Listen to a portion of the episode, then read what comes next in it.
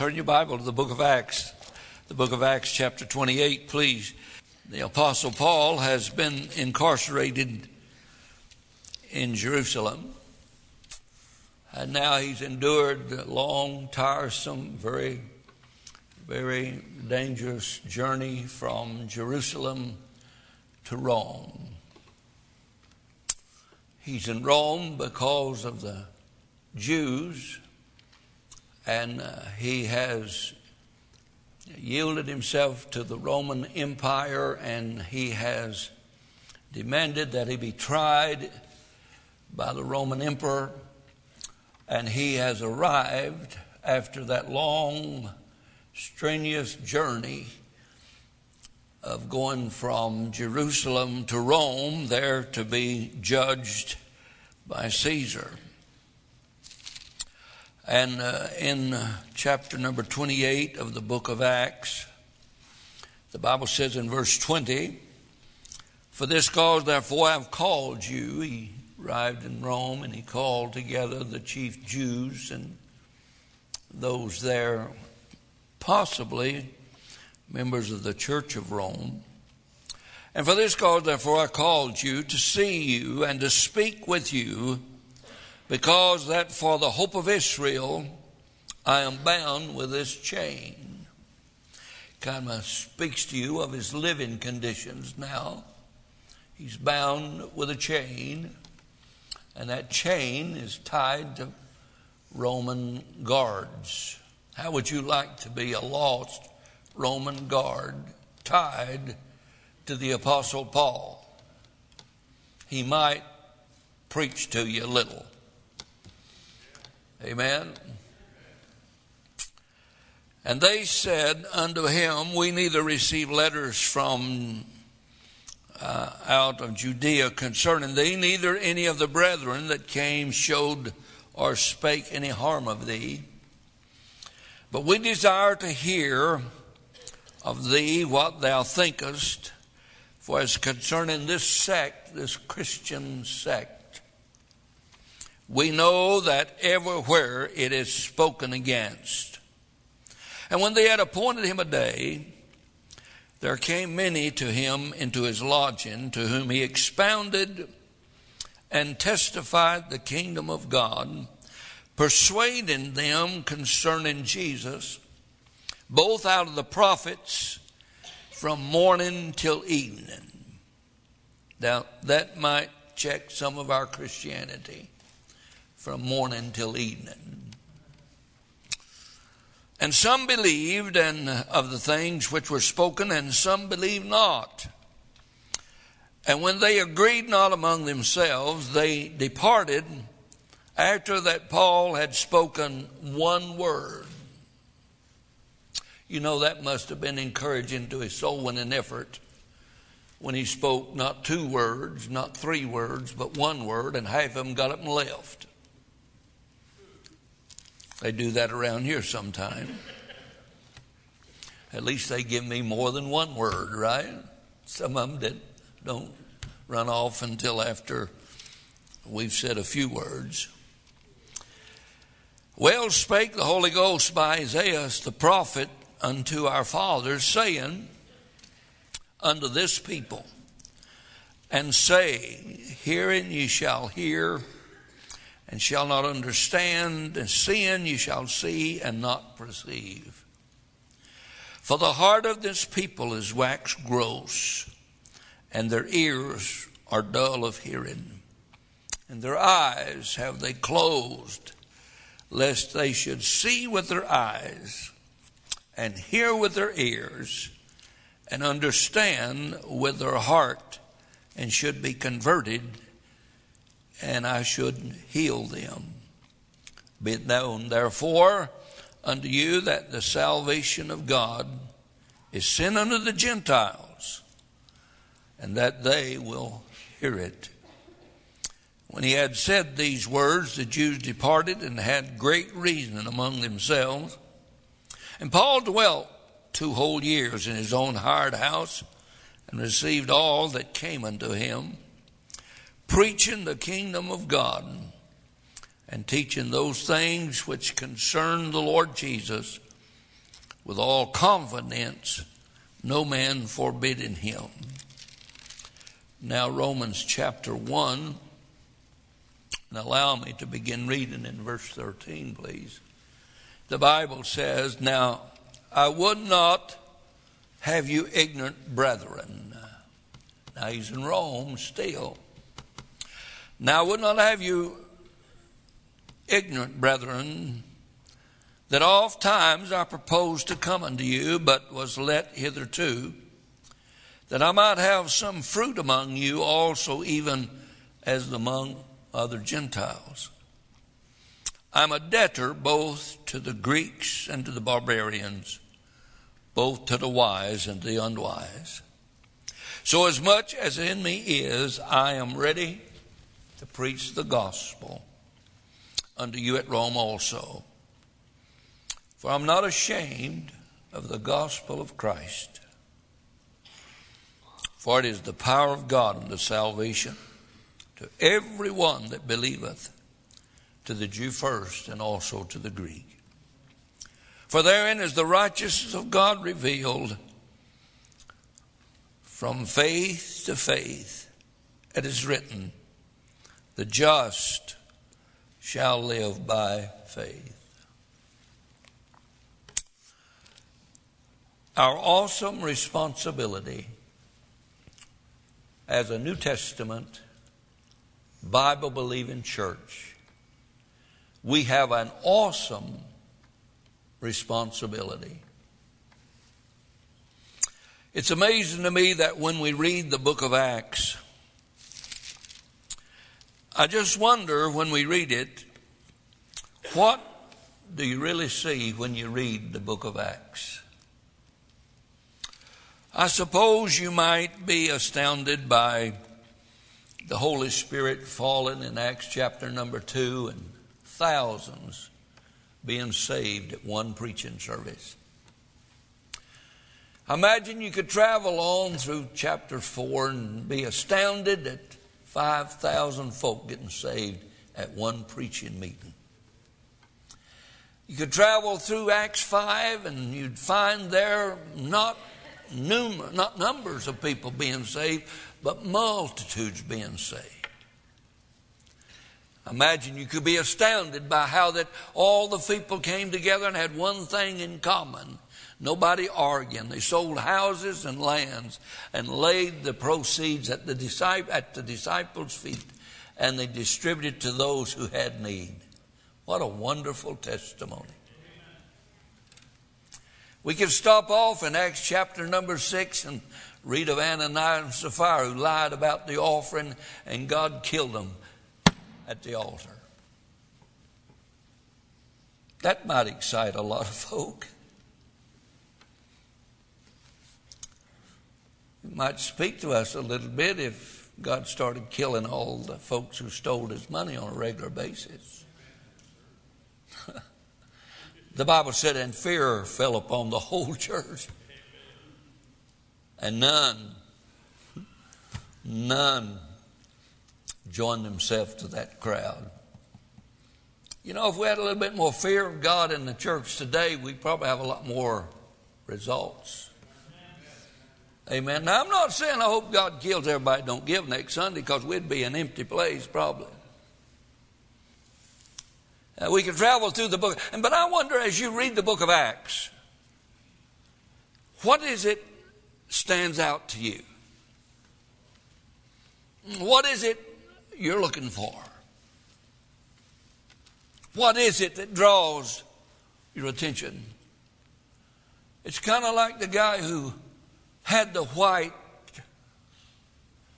chalkboard and put one single black dot in the middle. And as everybody observed the board, everybody's attention was drawn to the black dot, thusly disregarding all the white.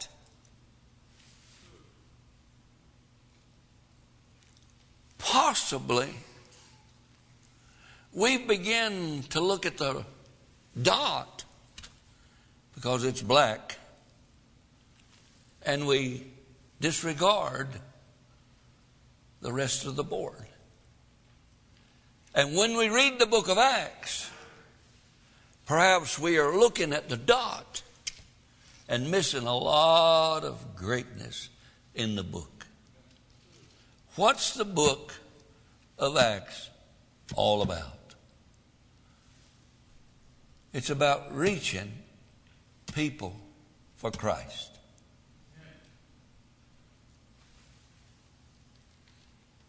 That's what it's all about. The reason for the missionary journeys is to reach people for Christ and organize churches that the churches may reach people for Christ. The reason for the whole book is reaching people for Christ. And that is the theme of the book. Notice, if you would please, verse 26 and 27. The people that Paul has been trying to reach. You say, well, preacher, things are tough around Joshua. Nobody seemed like wants to hear.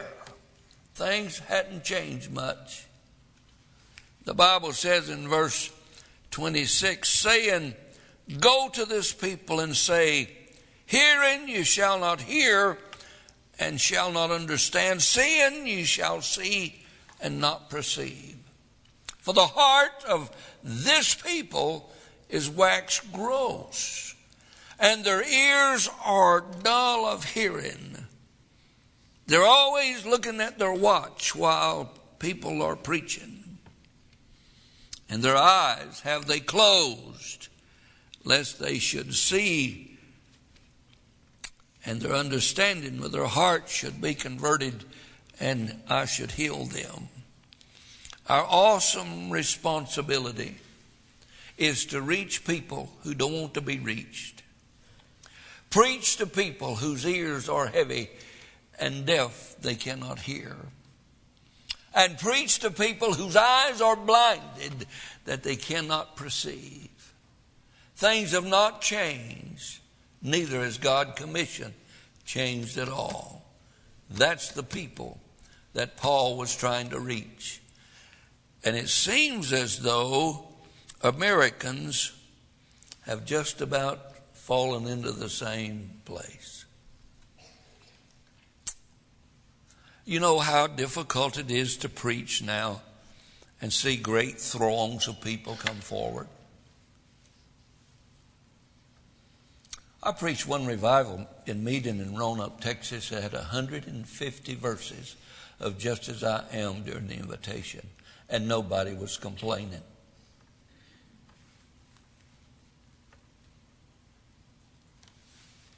Close to 20 Sunday school teachers got saved in the, that night. Drunk staggered off the highway and filled the altar and said, I don't know what I'm doing, but whatever it is, I need some of it. And he got saved.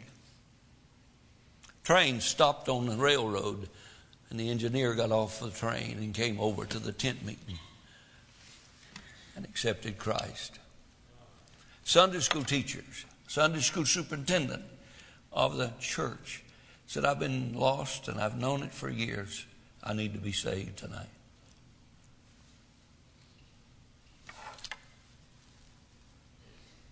Could it be our ears, our eyes, our heart have become cold and dark till the message no longer reaches? no longer stirs. Our tears are dried. Our hearts are hard. Our response is slow, if at all. What an awesome responsibility that we have. Did you realize, according to Romans chapter number one, we have an awesome responsibility as a church? Notice what the Apostle Paul said. I just want to leave this with you. and I'll be done in five minutes or ten, maybe 15. If you don't smile, maybe an hour. If you don't act like, act like you're enjoying it, maybe all night. Notice an awesome responsibility. Paul said in verse number 14 of Romans chapter 1 If I'm a debtor, both to the Greeks, to the barbarians, to the wise and the unwise. Paul felt a tremendous debt because he'd been saved. A tremendous debt for Christ and the price he paid. A tremendous debt to Christ for the plan that he procured and the plan that he fulfilled and the redemption that he fulfilled. But not only did he have a, an exceptional fill of debt to Christ, I feel a tremendous debt to Christians who carried the gospel before I got here. I feel a tremendous debt to great preachers of the past who's preached without compromise, who lived uh, without comfort, who wept tears of bitterness for people who are lost. I feel a tremendous debt to the fellow who came to my house on a Thursday night, sat on my couch, took the time from his family,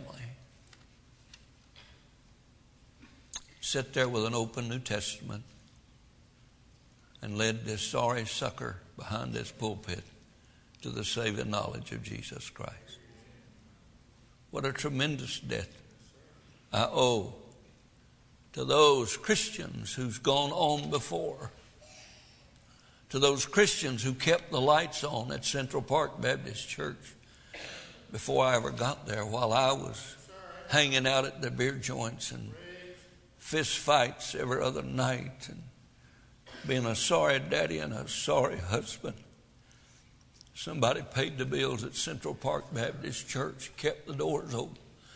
Until that time, I fell on my face at an old fashioned altar 50 some years ago and said, Lord, I can't preach, but if you want me to, I'll give it a stab for the glory of God.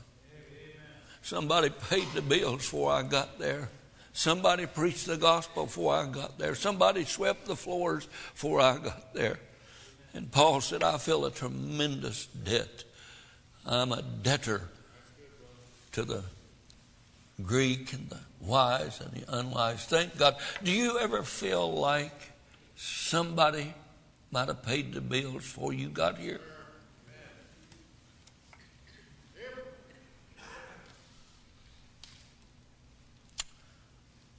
Have you ever thought about somebody built this? And I stained it and made it look good after he messed it up.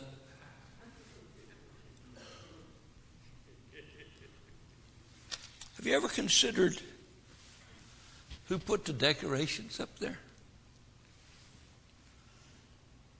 You ever considered who got in the high lift and got up to that thing waving back and forth? And sprayed all that up there. Nice to look at, ain't it? You're a debtor. Somebody bought the pew you're sitting in tonight.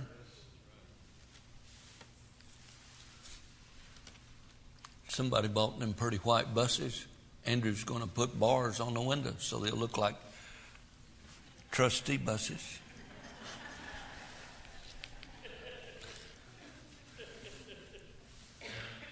Do you ever feel any obligation at all to our Lord who hung on the cross? And to these Christians who's buried, who have bore the cross all these years?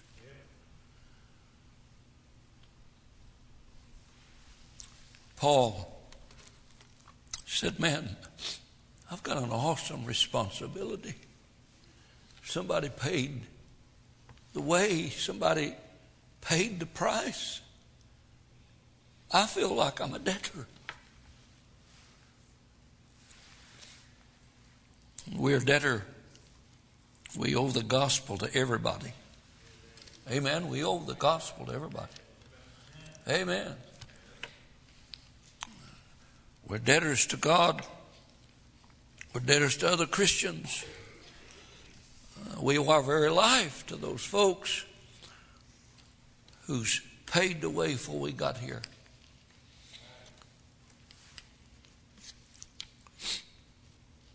There's a debt to be paid. Amen. Let me ask you something tonight.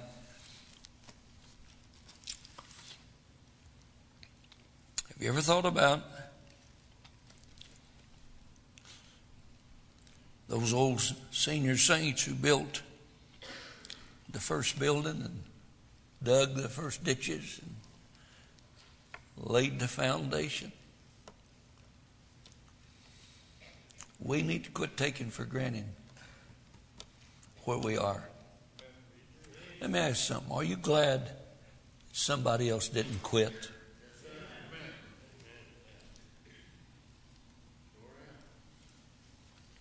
Me too. Me too. I'm glad that there's some folks just didn't quit. Oh, but I got my feelings hurt.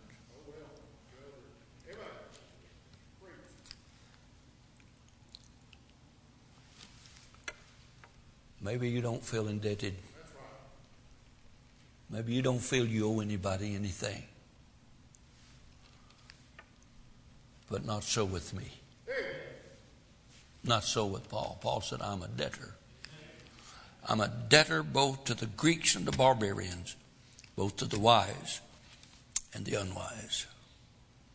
There's a debt to be paid. Could I please hurry and quit now? there is a duty to be performed. Verse 15. So, as much as in me is, I am ready. You know, I'm so glad we've got folks in our church, regardless what you ask them to do, they'll do it. Amen? I mean, regardless of what it is. Find somebody busy doing something, give them something else. They'll get done with that and get theirs done too. Have you ever noticed that? There is a duty to be performed. Paul said, I am ready. Is there anybody here tonight would say to God and mean it, I'm ready? No, I don't mean after you get all your crops laid by. I don't mean when you get all the weeds chopped and they ain't going to grow no more. I don't mean next month, next year. I mean right now. And I don't mean that mouse kind of rat either. I mean right now. You're ready. Paul said, I'm ready.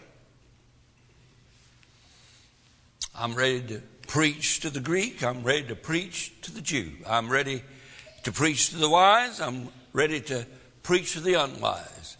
I'm ready to teach at the synagogue or I'll teach from house to house. Lord, just whatever rings your bell, I am ready. I think Paul would not think he too spiritual to work a bus route. Because he felt he was a debtor. The rich, the poor, the wise, the unwise.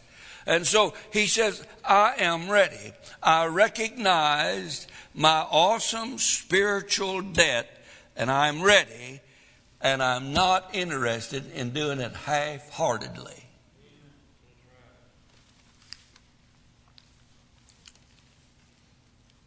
Paul said, I'm not ready to give excuses. I'm not ready to keep my time for myself. I am not ready to prostitute my talents my abilities on this world and let people die and go to hell. I'm not ready for that. I'm ready to do whatever you want me to do. Now that's what got our church to where it is now. Are you ready to join in to take it where it needs to be or are you ready to retire? Give up. I'm done.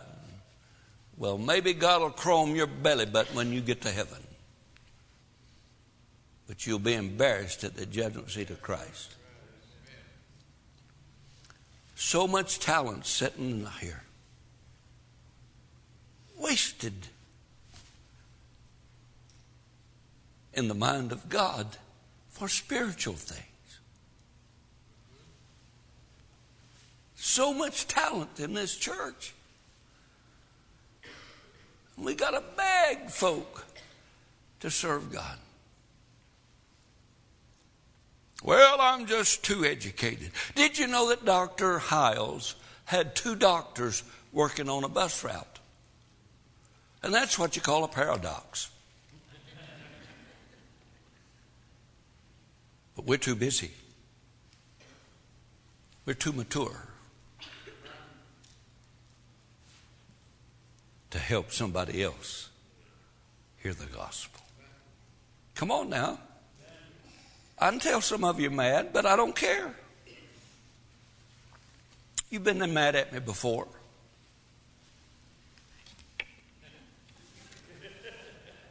Amen. You know it's God's truth. We got time for everything in the world except the main thing. Huh? We don't feel a debt to anybody. We do not feel a debt to God. It's kind of like Andrew said this morning. Thank God you got me, Lord. You won the you won the lottery when you got me, Lord. We need to get over that kind of attitude, ladies and gentlemen. Because Paul said, I am a debtor. I am in chains. I am in prison. I'm going to get my head cut off in just a few days. Uh, and I'm sure the world going to keep on keeping on because I can do all things through Christ which strengthens me. And my God shall supply all of my needs according to his riches and glory. And there is a debt to be paid. There is a duty to perform. And there is a direction to be pursued to the Jew first and also to the Greek. See, the Bible said that Jesus came unto his own, the Jew, and his own received him not. But to as many as receive him, to them gave he the power to become the sons of God. There is a avenue to pursue. And that avenue is anybody who's breathing needs to be saved. And anybody who has been saved has a awesome responsibility to share that message with somebody who's never heard it. Amen. Now, before you get mad at me and run out of here and say, he was preaching to me, that's how we got to where we are. But if we don't get back to what we have been, we're not going to like what we become. It ain't time to pray. You can look up. This church was built on soul winning, bus ministries, and missions, and having a good time serving Jesus. Amen. I said, Amen. And we are debtors, and we have a biblical, God given responsibility.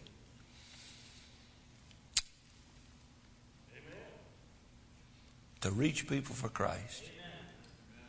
Not to sit in this luxurious auditorium sucking up air conditioning and letting everybody in the world go to hell and acting like we're saved. We are debtors. We have a direction to pursue and a duty to perform. I really don't know what's going on. Because when I got saved, I just thought if there was a bus to be a captain of, or there was a seat in the choir that needed a, something to sit in it, and if there was a Sunday school class that was open, I just thought I ought to volunteer. Is there something wrong with my kind of Christianity? Oh, by the way, I worked a job too. In fact, I worked two shifts because I owned a business.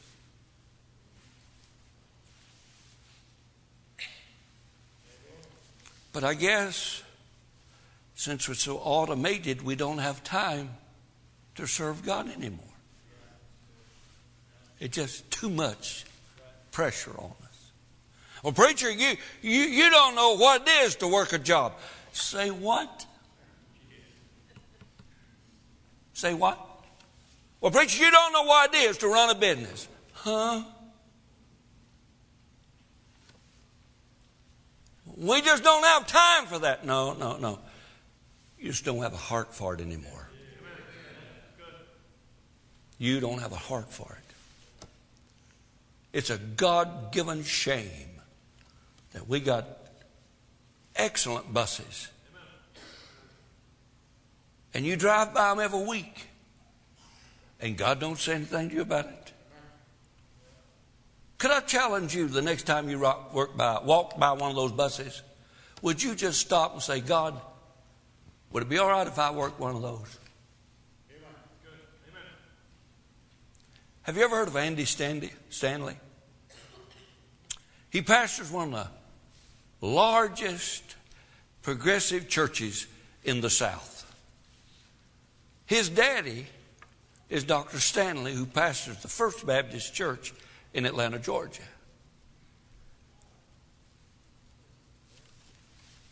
When Andy was just a young fella, he went to his daddy and he said, Dad, did God call you to preach? Dr. Stanley said, Yes, son, he did. And Andy said, Daddy, God hadn't called me to preach. You think he'd take a volunteer? pastors one of the largest congregations in all the South. Daddy, thank God would take a volunteer. What are you waiting on? God takes volunteers. Yeah. Did you know He takes volunteers?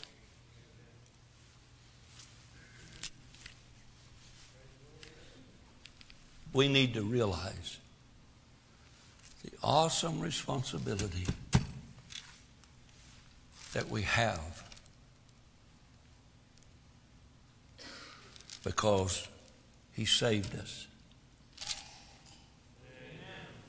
Then He sent us.